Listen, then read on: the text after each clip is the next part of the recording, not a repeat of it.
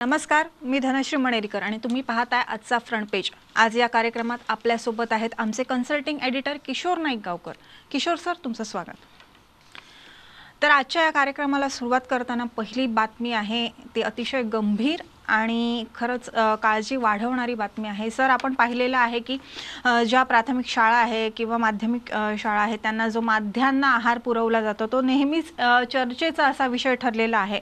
मग त्यासाठी त्या माध्यान्ह आहाराचा दर्जा म्हणा, स्वच्छता म्हणा किंवा इतर गोष्टी म्हणा, या गोष्टींमुळे हा माध्यान्ह आहार नेहमीच चर्चेत असलेला आपण पाहिलाय। तर आज याच माध्यान्ह आहाराविषयी गोवन वार्ता आणि द गोवन या इंग्रजी वृत्तपत्राने एक महत्त्वाची अशी बातमी समोर आणलेली आहे।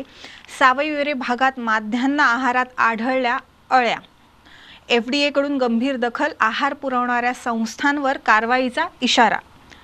सर, हा पहिलाच प्रकार नाही आहे, याआधीही असे अनेक प्रकार समोर आलेले आहेत आणि हे खरंच मुलांच्या आरोग्याच्या दृष्टीने हे खरंच खूप गंभीर अशी बाब म्हटली पाहिजे। तुम्ही कसं पाहता या विषयाकडे आणि काय विश्लेषण कराल याविषयी? धनश्री, गुड मॉर्निंग, शुभ सकाळ, देव सगळ्यांक बरो दिस देऊ। आज आपल्या सगळ्याच वृत्तपत्रावरती ही माध्यान्ह आहारासंबंधीची जी बातमी आहे ती सगळीकडे झालेली आहे, कारण तो विषयच तशा पद्धतीचा गंभीर आहे। माध्यान्ह आहार योजना सुरू झाल्यापासून अशा पद्धतीच्या माध्यान्ह आहारात अळ्या सापडणे किंवा निकृष्ट दर्जाचा माध्यान्ह आहार देणे हे प्रकार अजूनही सुरूच आहेत। याला कारणं काय याचा पहिल्यांदा आपण शोध घेणं गरजेचं आहे। मुळातच माध्यान्ह आहार जी योजना आहे ती योजना खूप चांगली आहे। पौष्टिक आहार मुलांना मिळावा, कुपोषणग्रस्त जी मुलं आहेत त्यांना एका प्रकारे आधार मिळावा अशा पद्धतीने ही माध्यान्ह आहार योजना सुरू केली होती। मुळात माध्यान्ह आहार योजनेचं प्रयोजन काय, तर जी गरीब कुटुंब आहेत, बी पी एल कुटुंब म्हणा किंवा दारिद्र्य रेषेखालील जी कुटुंब आहेत त्यांची मुलं ही या माध्यान्ह आहाराच्या आवडीने तरी शाळेत येतील अशा पद्धतीने त्याची मूळ योजना होती। परंतु त्याच्यानंतर जेव्हा वेळोवेळी आरोग्य यंत्रणांकडून मुलांच्या आरोग्याच्या बाबतीत तपासणी झाली तेव्हा तेव्हा अनेक मुलं ही कुपोषित असल्याचं आढळून आढळून आलं आणि त्यामुळेच त्यांना पौष्टिक आहार मिळावा अशा योजनेतून, अशा उद्देशातून ही योजना सुरू झाली। मुळात धनश्री, प्रश्न असा आहे की माध्यान्ह आहार योजनेसाठी ज्या स्वयंसहाय्य गटांची निवड झालेली आहे त्यांच्यासाठी माध्यान्ह आहार योजनेचे जे निकष लागू करण्यात आलेले आहेत ते इतके क्लिष्ट आहेत की त्या क्लिष्ट निकषातून कशा पद्धतीनं कमी दरात हा माध्यान्ह आहार मुलांना पुरवता येईल यासंबंधीची मोठी कसरत ही या स्वयंसहाय्य गटांना करावी लागते। आता कुणीही म्हणणार की त्यांना जर परवडत नाही तर मग ह्या ह्या संस्था हे माध्यान्ह आहार पुरवण्याचं कंत्राट का घेतात, कारण प्रत्येक बाबतीत जर आपण हे आपल्याला परवडत नाही असं म्हणून जर आपण त्याच्यात उडी घेतली नाही तर एकही गोष्ट गोष्ट अशी राहणार नाही ज्याच्यात सर्वसामान्य माणूस हा व्यवसाय किंवा स्वयंरोजगाराचा काहीतरी एक हे करू शकतो। त्यामुळे ती यंत्रणा मुळात आणि ती सिस्टम जी आहे ती सिस्टम चुकीची असल्यामुळेच हे प्रकार सर्रासपणे घडतात।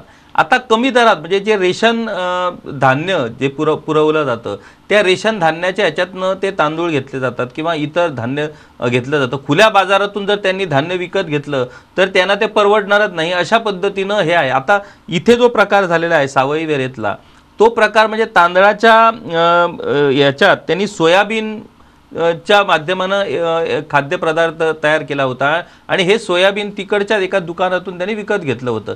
आता या सोयाबीनमध्येच हा प्रकार आढळून आल्याचं त्यांच्या लक्षात आलं। कसं असतं काय काय वेळेला धनश्री, ते प्रत्यक्ष खाद्य तयार करत असताना ह्या गोष्टी लक्षात येत नाही, कारण तशा पद्धतीनं बारीक निरीक्षण आणि हे ते ह्या सगळ्या गोष्टी बोलायला सोप्या आहेत परंतु कृती करत असताना मात्र त्या सोप्या नाहीत। आता आपल्याच घरी आता तुम्ही बायका जेव्हा स्वयंपाक करता तेव्हा बाबा तांदूळ व्यवस्थित आहेत की नाही, डाळ व्यवस्थित आहे की, तुम्हाला आता आता वेळेत कामावरती जायचं आहे, मग तुम्ही त्याकडे तशा पद्धतीनं बारीक लक्ष देत नाही आणि मग कधी कधी असे प्रकार घडत असतात।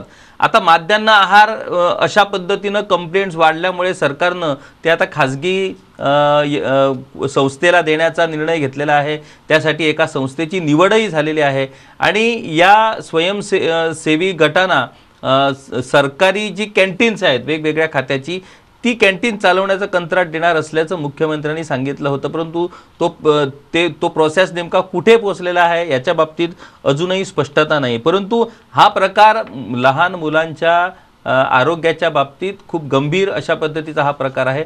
परंतु मूळात हे प्रकार ज्या पद्धतीने सर्रासपणे घडतायत, ही सिस्टम जी आहे त्या सिस्टमीत कशा पद्धतीने बदल घडवता येणं शक्य आहे, कशा पद्धतीने चांगल्या पद्धत चांगलं कडधान्य किंवा चांगलं धान्य या स्वयंसेवी संस्थांना मिळेल जेणेकरून असे प्रकार घडणार नाही, या सगळ्या गोष्टीवरती सखोल अभ्यास सखोल चिंतन करण्याची गरज आहे, तरच ह्या गोष्टी टाळता येईल। अन्यथा हे प्रकार धनश्री घडत राहणार आहेत आणि त्यामुळे याच्या बाबतीत सरकारनं काहीतरी ठोस असा पद्धतीचा निर्णय घेणं गरजेचं आहे।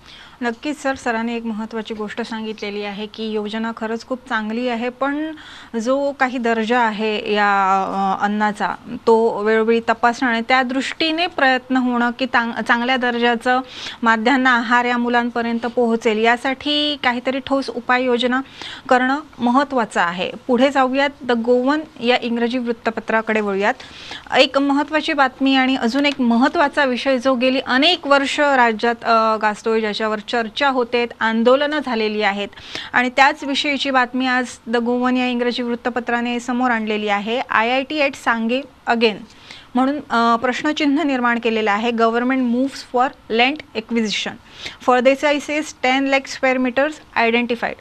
सर, पुन्हा एकदा आय आय टीचा विषय समोर आलेला आहे, द गोवनने बातमी समोर आणलेली आहे।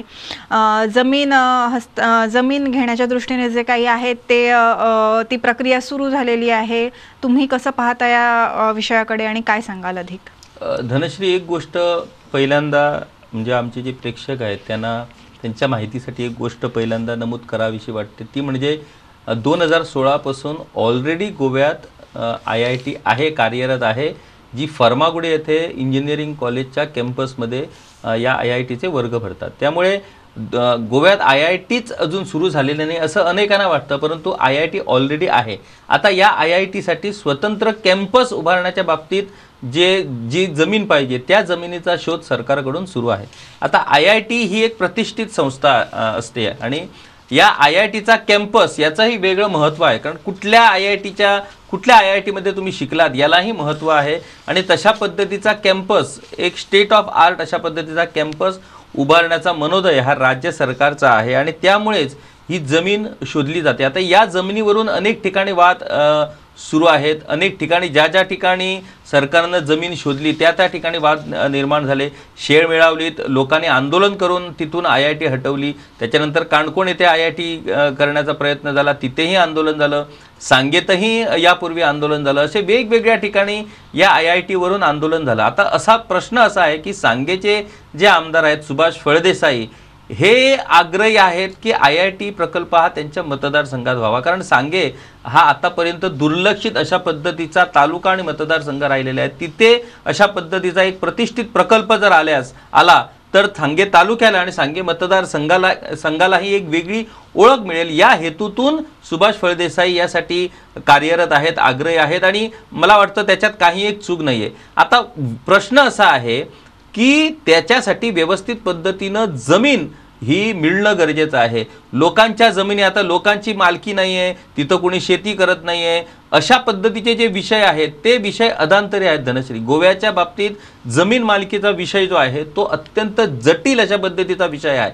आपण आपले आपले राजकीय नेते आपलं सरकार सगळ्याच बाबतीत बोलताना आपण बघतो, परंतु जमीन मालकीच्या बाबतीत आपलं सरकार कधीच गांभीर्यानं बोलल्याचं आपल्याला दिसत नाही। आता हे का? कारण जमीन व्यवहारात स्वतः हे राजकारणीत गुंतलेले आहेत, त्यामुळे त्यांना लोकांना मालकी जर दिली मग ते काय करणार? जिथं मालकीचा प्रश्न निर्माण होतो, संदिग्धता निर्माण होते, तिथे हे राजकारणी घुसतात आणि मग दलालांना पुढे करून या जमिनी एकतर बिल्डरांना विकतात किंवा एकतर स्वतः कुठल्या ना कुठल्या तरी बोगस कंपनीच्या नावे विकत घेतात। हे प्रकार सर्रासपणे सुरू आहेत, परंतु सांगेत या आय आय टी प्रकल्प व्हावा यासाठी सुभाष फळदेसाई यांचे प्रयत्न सुरू आहेत आणि त्यांनी एक वेगळी जमीन त्यासाठी आयडेंटिफाय केलेली आहे, दहा लाख स्क्वेअर मीटर जमीन, आणि त्याच्यासाठी लँड एक्विजिशन प्रोसेस सुरू केलेला आहे। आता प्रश्न असा आहे की यापूर्वी जी जमीन सरकार शोधत होते ती जमीन सरकारी जमीन सरकार शोधत होते, कारण सरकारी जमीन जर मिळाली तर त्याच्यासाठी लँड एक्विजिशन बाकीची प्रक्रिया करावी लागणार नव्हती, कारण त्याच्यासाठी प्रक्रिया जी आहे आताच्या सध्याच्या नव्या लँड एक्विजिशन कायद्याप्रमाणे एक दीर्घकाळ अशा पद्धतीची ती प्रक्रिया आहे, त्यामुळे त्याच्यातनं वेळ जाणार. म्हणून लँड एक्विजिशन न करता सरकारीच जर जमीन कुठे उपलब्ध असेल तर तिथं आयआयटी स्थापन करावी अशा पद्धतीचं प्रयोजन होतं. परंतु इथं सरकार लँड एक्विजिशन जारी करणार आहे, त्यामुळे साहजिकच ही जागा ही नेमकी कुणाची तरी जागा असणार आहे. अर्थात मला वाटतं स्थानिक आमदार या नात्यानं सुभाष फळदेसाई यांनी त्या जमीन मालकांकडेही चर्चा केली असणार आहे, त्यांनीही होकार दर्शवला असणार, आणि त्यामुळेच त्यांचा जर होकार असेल, त्यांची जर संमती असेल तर ही प्रक्रिया पटकन होऊन जाईल. त्यामुळे आता तरी या आयआयटीला मुहूर्त मिळणार की काय हा आता खरा प्रश्न आहे. मला वाटतं या नवीन प्रस्तावाच्या विरोधात किंवा या नवीन प्रस्तावाला स्थानिक लोकांचा विरोध होणार नाही अशी अपेक्षा आपण करूया. आणि ज्या अर्थी सुभाष फळदेसाई यांनी ही माहिती दिलेली आहे, मुख्यमंत्री एका महिन्याच्या आत घोषणा करणार असंही ते म्हणाले आहेत, त्यामुळे आता मुख्यमंत्री घोषणा कधी करतायत, नेमकी ही जमीन कुठली आहे जी आयडेंटिफाय केलेली आहे, आणि या जमिनीच्या बाबतीत काही नवीन वाद निर्माण होणार की काय, या सगळ्या प्रश्नांची उत्तरं मला वाटतं या महिन्यातच आपल्याला मिळणार आहेत. नक्कीच सर, येणारी वेळच ठरवणार आहे काय या बाबतीत महत्त्वाच्या घड घडामोडी घडतात, आणि त्याविषयीची जी काही अपडेट असेल ती आम्ही वेळोवेळी तुमच्यापर्यंत घेऊन येत राहू. पुढे जाऊयात. पुढे अजून एक महत्त्वाची बातमी आहे जी भांगरभुईने समोर आणलेली आहे. व्याघ्र प्रकल्पाबाबत ही महत्त्वाची बातमी समोर आणलेली आहे. व्याघ्र क्षेत्र आदेशाच्या कार्यवाहीसाठी वाढली धावपळ धावपळ गोवन वार्ताने देखील बातमी दिलेली आहे, आणि भांगरभुई म्हणतोय वाघ वाठार प्रशासनाची धावपळ. व्याघ्र क्षेत्र जाहीर करण्याच्या खंडपीठाच्या आदेशाला सर्वोच्च न्यायालयाने स्थगिती दिलेली नाही, आणि त्यामुळे या कार्यवाहीसाठी वन अधिकाऱ्यांची धावपळ आहे ती सुरू झालेली आहे. सर, तुम्ही अधिक काय विश्लेषण कराल याविषयी? पहिले सुरुवातीला धनश्री वाघ वाठार जो घोषित करपाचो निर्देश निवाडो जो मुंबई हायकोर्टाच्या गोंय खंडपीठान दिला तो चोवीस जुलयाक दिल्लो, आणि तीन महिन्याच्या भीतर वाघ वाठार अधिसूचित करा असं निवाडो हायकोर्टान दिलो, आणि चोवीस ऑक्टोबराक या निवाड्याचो जो प्रेस हा पिरियड असा तो सोंपता, तीन महिन्याचो. आता आम्ही आता सप्टेंबर महिनो सोपत आयलो, ऑक्टोबर महिनो आता सुरू जावपाचो आहा. आता सरकारान ह्या निवाड्याक सर्वोच्च न्यायालयान सुप्रीम कोर्टान आव्हान दिला, सुप्रीम कोर्टान ह्या याचिकेचेर आव्हान याचिकेचेर सुनावणी जाली, पूण सुप्रीम कोर्टान हायकोर्टाच्या निवाड्याक स्थगिती देऊ ना.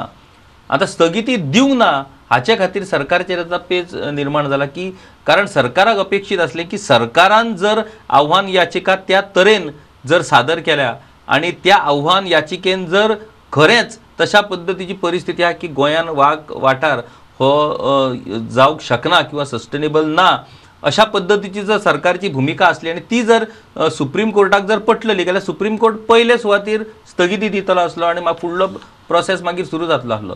आता ज्या अर्थी स्थगिती दिवंक ना त्या अर्थी खंय तरी ही आव्हान याचिका सुप्रीम कोर्टान तकतली काय कितें हो प्रश्न आता निर्माण जाला. आता दुसरो प्रश्न येता तो वन खात्याचो, रान खात्याचो, की हायकोर्टान जो निर्णय दिला तीन महिन्या भीतर तुम्ही वाघ वाठार अधिसूचित करा, ती आता प्रक्रिया वन खात्याक करची पडली ना, जाल्यार वन खात्याचेर कंटेम्प्ट ऑफ कोर्ट लागतलो, आणि कंटेम्प्ट ऑफ कोर्ट जर लागत गेल्यार वन अधिकाऱ्याचेर कारवाय जातली. त्या खातीर वन अधिकारी आता घाई गडबड करीत आसात, बेगीन बेगीन बाबा तो वाठार आता अधिस अधिसूचित करपाक जाय. आता घाई गडबडीन सगळीच कामां केल्या उपरांत तातूंतल्यान आनीक प्रश्न तयार जातात. इतली वर्सां जाली ही अधिसुचोवणी काडपाची प्रक्रिया सुरू आसा, ती काय रान खात्याकडे अजून मेरेन जाऊ ना. आता परत जर घाई गडबडीन जर जायत गेल्या परत लोक थंयसरलो थळावो जो लोक आसा तो परत उठतलो, परत विरोध करतलो. सो सरकारची प्रक्रियाच मुळान चुकीची आसा. तुमकां तुम्ही आव्हान याचिका दाखल केली, तुमकां थाकाय मेळटली काय ना ह्यो फुडल्यो गोष्टी, पूण तुमचो प्रोसेस तरी तुम्ही सुरू करा न्ही. तुमचो प्रोसेसूच जर तुम्ही सुरू करूंक ना, तुमचे कामूच जर तुम्ही सुरू करूंक ना, जाल्यार मागीर तातूंतल्यान आनीक प्रश्न उपरासतात आणि तातूंतल्यान परत वाद निर्माण जातात, आणि जो प्रश्न असा जो विषय असा तो मार्गाक लागपाक शकना. आता ह्या सगळ्या प्रक्रियेतून जर प्रक्रियेतल्यान आम्ही जर पळयत जाल्यार हो विशयाचे कितें जातलें हो आता प्रश्न असा, कारण सत्तरीचो जो वाठार असा तो प्रामुख्यान ह्या वाघ वाठारा खातीर म्हणतात तो उपेग जाता. म्हादय वायल्ड लायफ सेंच्युरींतल्यान हो वाघ वाठार अधिसूचित जातलो. आता सत्तरीचे प्रतिनिधित्व करपी विश्वजीत राणे आणि त्यांची घरकान दिव्या राणे हांणी दोगांयनी सत्तरीवासियांक एक हमी दिल्या की खंयच्याच पद्धतीन आम्ही हो वाग वाठार जावपाक दिवचे ना म्हणून। आता सुप्रीम कोर्टान जर ताका स्टे दिवंक ना किंवा सुप्रीम कोर्टान समजा ही आव्हान याचिका जर तग धरूंक ना जाल्यार कितें जातलें हो आता प्रश्न आसा आनी त्या खातीर एक विचित्र परिस्थिती निर्माण जाल्ली आसा। पूण कोर्टाचो कंटेम्प्ट वाचोवपा खातीर कंटेम्प्टाच्या कारवायेंतल्यान वाचपा खातीर रान खात्याक हे काम करचेच पडटलें। ही प्रक्रिया जी आसा ती बेगींतल्या बेगीन पुराय करून तीन महिन्याच्या भितर हो वाग वाठार तांकां अधिसूचित करचो पडटलो। आनी म्हाका दिसता आतां चोवीस ऑक्टोबराक जर हो तीन महिन्याचो पिरियड सोंपता जाल्यार चोवीस ऑक्टोबरा मेरेन सुप्रीम कोर्टान ह्या याचिकेचेर डिसिजन जावचें ना, इतल्या बेगीन खंयच्याच याचिकेचेर डिसिजन जावना आनी त्या खातीर चोवीस ऑक्टोबरा पयलीं हो वाग वाठार अधिसूचित जातलो काय कितें हो आता खरो प्रश्न आसा। आणि त्या अनुषंगान ही सगळी प्रक्रिया सुरू झाल्या रान खात्याच्या अधिकारांक हाचे सिरियसनेस खबर आसा आणि त्या खातीर आता ते धावपळ करपाक लागल्यात। नक्कीच सर, सरांनी खूप महत्त्वपूर्ण असं विश्लेषण केलेलं आहे या विषयात। पुढे जाऊयात वळूयात गोवन वार्ता या मराठी वृत्तपत्राकडे। अपघात या विषयावर आपण या कार्यक्रमातून बरीच चर्चा केलेली आहे, अनेक वेळा चर्चा केलेली आहे। आज अशीच एक महत्त्वाची बातमी गोवन वार्ताने त्यांची हेडलाईन बातमी म्हणून दिलेली आहे। नऊ महिन्यात दोन हजार नव्वद अपघात, दोनशे दहा जणांनी गमावले प्राण, सरासरी दिवसाला आठ अपघात, दर एकतीस तासात एकाचा मृत्यू। खूप तपशीलवार अशी बातमी आहे, आकडेवारी दिलेली आहे। एक जानेवारी ते पंचवीस सप्टेंबरपर्यंत या नऊ महिन्यात किती अपघात झालेत त्याची, तसंच एक ते चो एक ते पंचवीस सप्टेंबरपर्यंत किती अपघात झालेत, यात किती जणांचा मृत्यू झाला, त्यातले किती अपघात भीषण होते, किती जणांना दुखापत झालेली आहे, अशी तपशीलवार आकडेवारीसहित ही बातमी दिलेली आहे। सर, तुम्ही कसं पाहता या विषयाकडे? कारण राज्यात अपघात हा विषय आहे तो कधीच चर्चेला नाही असं होत नाही, त्यामुळे काय सांगाल तुम्ही?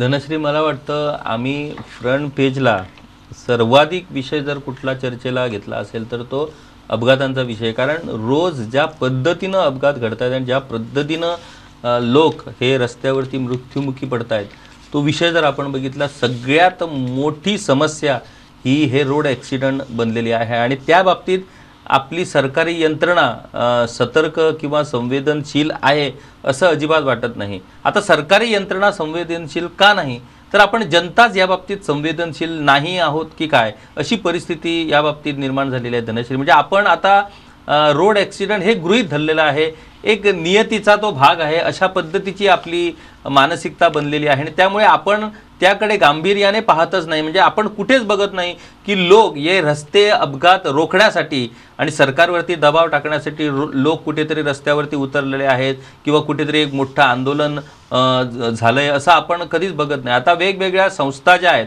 त्या आपापल्या पद्धतीने या बाबतीत जनजागृ जनजागृती करत असतात।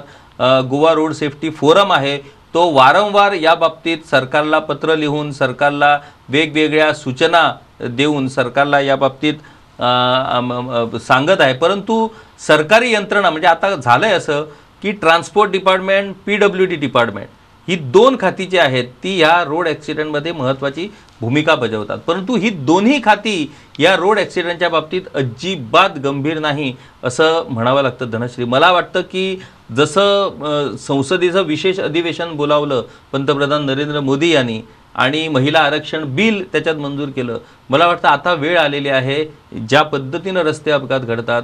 मुख्यमंत्री डॉक्टर प्रमोद सावंत यांनी विधानसभेचं किमान एक दिवसीय विशेष अधिवेशन बोलावून या रस्ते अपघातावरती विशेष चर्चा आणि विशेष कृती प्लॅन अशा पद्धतीनं आखणं गरजेचं आहे। आपण पा पाहिलं की मुख्यमंत्र्यांनी पहिल्यांदाच जनसुनावणी आयोजित केली होती या रोड ॲक्सिडेंटच्या बाबतीत, पहिल्यांदाच पहिलाच प्रयोग अशा पद्धतीचा झाला होता। परंतु त्या जनसुनावणीनंतर पुढे काय झालं, तो आराखडा तयार झाला का, तर जर तो आराखडा तयार झाला तर मग रस्ते अपघात अज अजूनही कशा पद्धतीने सुरूच आहेत। आय पी एस अधिकारी ओमवीर सिंग यांच्या नेतृत्वाखाली एक विशेष पथक नेमण्यात आलं होतं या रोड ॲक्सिडेंटचा अभ्यास करण्यासाठी, त्या पथकाचं काय झालं?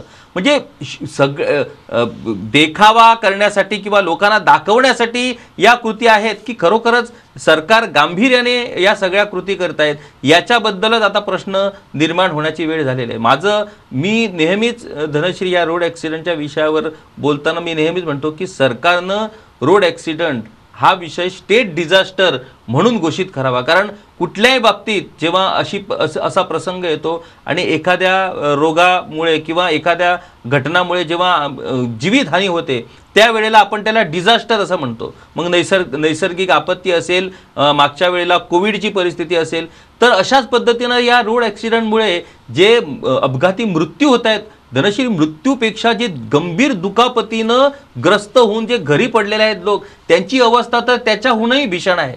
तर यामुळे road accident should be declared as state disaster आणि सरकारनं एक नियोजित म्हणजे अमुक ठराविक कालावधीचा एक ॲक्शन प्लॅन तयार करणं गरजेचं आहे आणि या ॲक्शन प्लॅनच्या अनुषंगानं रोड ॲक्सिडेंटची सरासरी, अपघाती मृत्यूंची सरासरी, अपघातात गंभीर पद्धतीनं दुखापत होणाऱ्यांची सरासरी कशा पद्धतीनं कमी करता येईल या अनुषंगानं एक स्पेसिफिक ॲक्शन प्लॅन तयार करण्याची गरज आहे, तरच हे जीव वाचू शकतात। रस्ते अपघाताच्या बळींना, बळीत पीडित कुटुंबांना आम्ही दोन लाख रुपयाची मदत देतो असा बडेजाव जर हे सरकार मारत असेल, म्हणजे पैशांच्या तुलनेत तुम्ही जर या रोड ॲक्सिडेंट बळींची जर तुलना करत असाल तर ते दुर्दैव, आपलं दुर्दैव म्हणावं लागणार आहे। अशा पद्धतीनं म्हणजे मी स्वतः बघितलेलं आहे धनश्री, आणि प्रत्येक गावागावात अशी कुटुंबं आहेत ज्या कुटुंबातला एखादा सदस्य, कमवता सदस्य हा रोड ॲक्सिडेंटमध्ये गेलेला आहे आणि त्या कुटुंबाची कशा पद्धतीनं वाताहत झालेली आहे हे आम्ही प्रत्यक्ष आमच्या डोळ्यांनी पाहिलेलं आहे। मग हे सगळं घडत असताना सरकारच्या काळजाला पाझर का फुटत नाही, या अधिकाऱ्यांना पाझर का फुटत नाही? ज्या पद्धतीनं पीडब्ल्यूडीचे अधिकारी म्हणजे इनसेन्सिटिव्ह बनलेले आहेत, म्हणजे त्यांना वाटत नाही की रस्त्यावरचा खड्डा जर असेल आणि त्या खड्ड्यात जर पडून कोणीतरी पडला असेल किंवा कोणी मृत्युमुखी पडला असेल तर ती आपली जबाबदारी, ही संवेदनशीलताच आपल्याला कुठे दिसत नाही।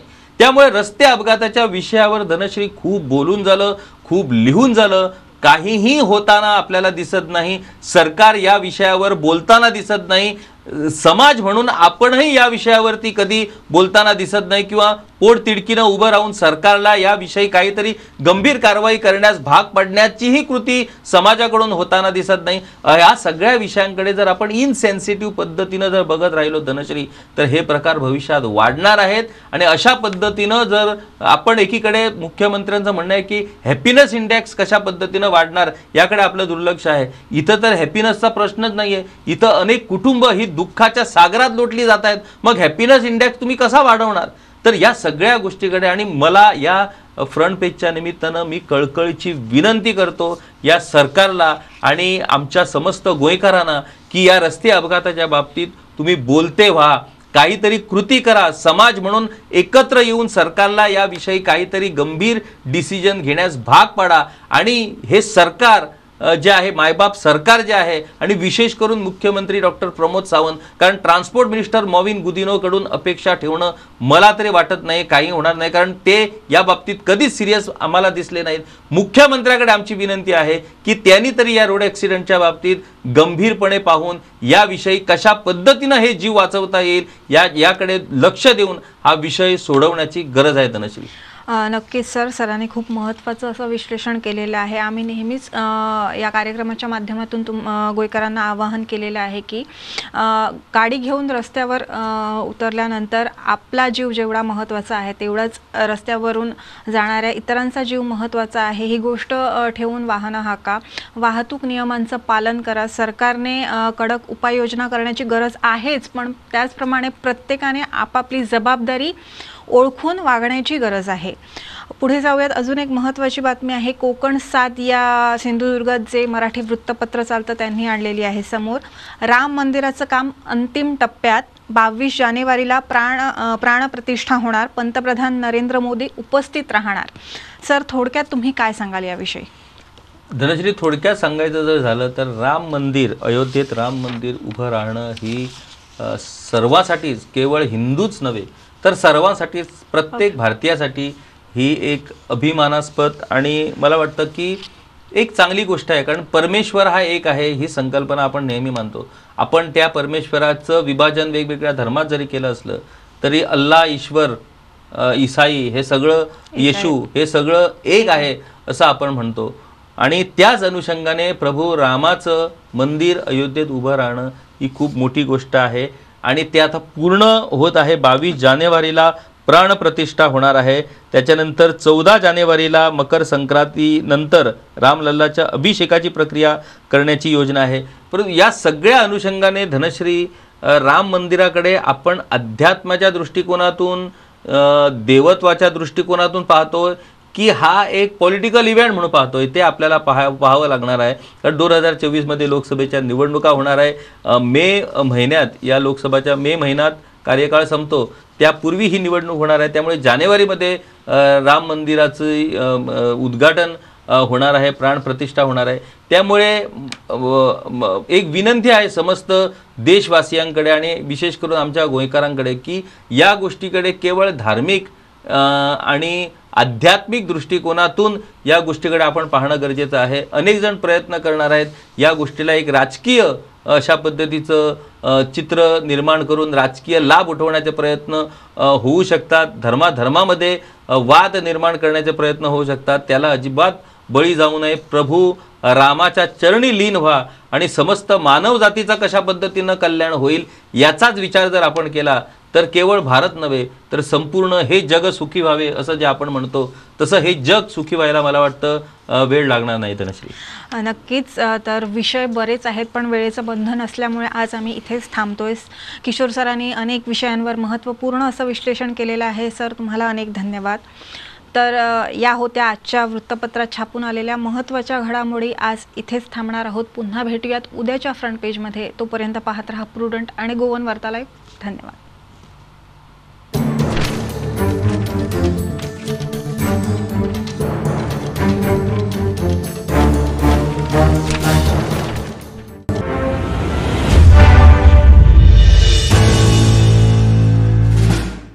शूटिंग म्हटलं की मेकअप आलाच आणि मेकअप म्हटलं की पिंपल्स, ऍक्ने, डार्क स्पॉट्स आलेच, पण माझ्या चेहऱ्यावर? कारण मी वापरते विको टर्मरिक क्रीम। यात आहेत हळद आणि चंदनाचे गुण, हे माझ्या त्वचेचे पोषण करतात आणि त्वचेला ठेवतात प्रॉब्लेम्स पासून दूर। विको टर्मरिक क्रीम, त्वचेला द्या हेल्दी चमक।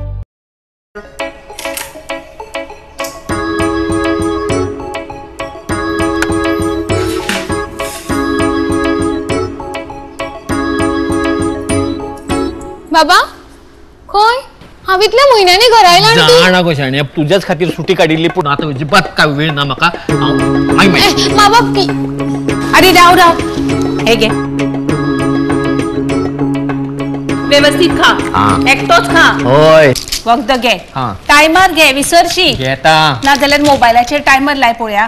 सायबिणी करता राव राव राव। आता किती हे घे, आता हे कित्याक? आज निमणी तारीख, वडली लाईन असली बिल्डिंगेची भायर पावतली। अरे कितलो वेळ वतान उभं रावतलो तू।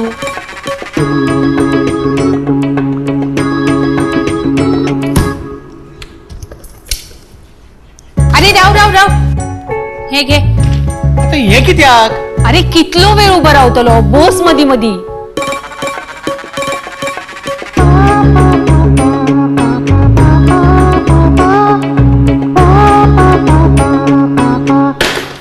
आता हंग कित्या बसले तू? चल बेगीन, लाईन केली वडली जातली। अरे ही सगळी सर्कस कित्याक? तुका खबर ना? अगो लायटी बिल भरपाची आज निमणी तारीख। दवर ते सकल बिल दी।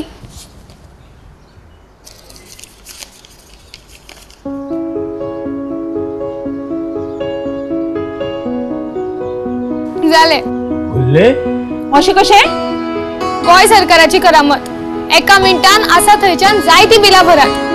गोवा ऑनलाईन सायटीर वचप आणि कंझ्युमर डिटेल्स घालप, मागीर UPI, credit card, debit card, net banking जायत्या पद्धतीन पेमेंट करप। फक्त जाय ते इंटरनेट। ते तर आमच्याकडे आसाच, तुझो पप्पा दिसभर फेसबुक, व्हॉट्सॲप, युट्यूब हातूतच असता म्हणल्यार आम्ही दोगांय। तस जाल्यार सोमते हे उदकाचे बिल हांगा हाडटे हांव भरता। आता फक्त लायटीचे आणि उदकाचेच बिल नाही तर birth certificate, marriage certificate, resident certificate आणि हेर जायत्यो गोष्टी घरा बसल्या बसल्या Goa online dot G O V dot in ह्या सायटीचेर आता सरकारी कचेरीत फावटी मारपाची गरज ना। आता इनलाईन नाही, आता सगळ्या ऑनलाईन।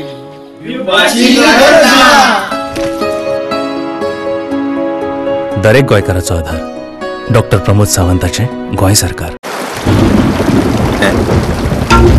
Thank you.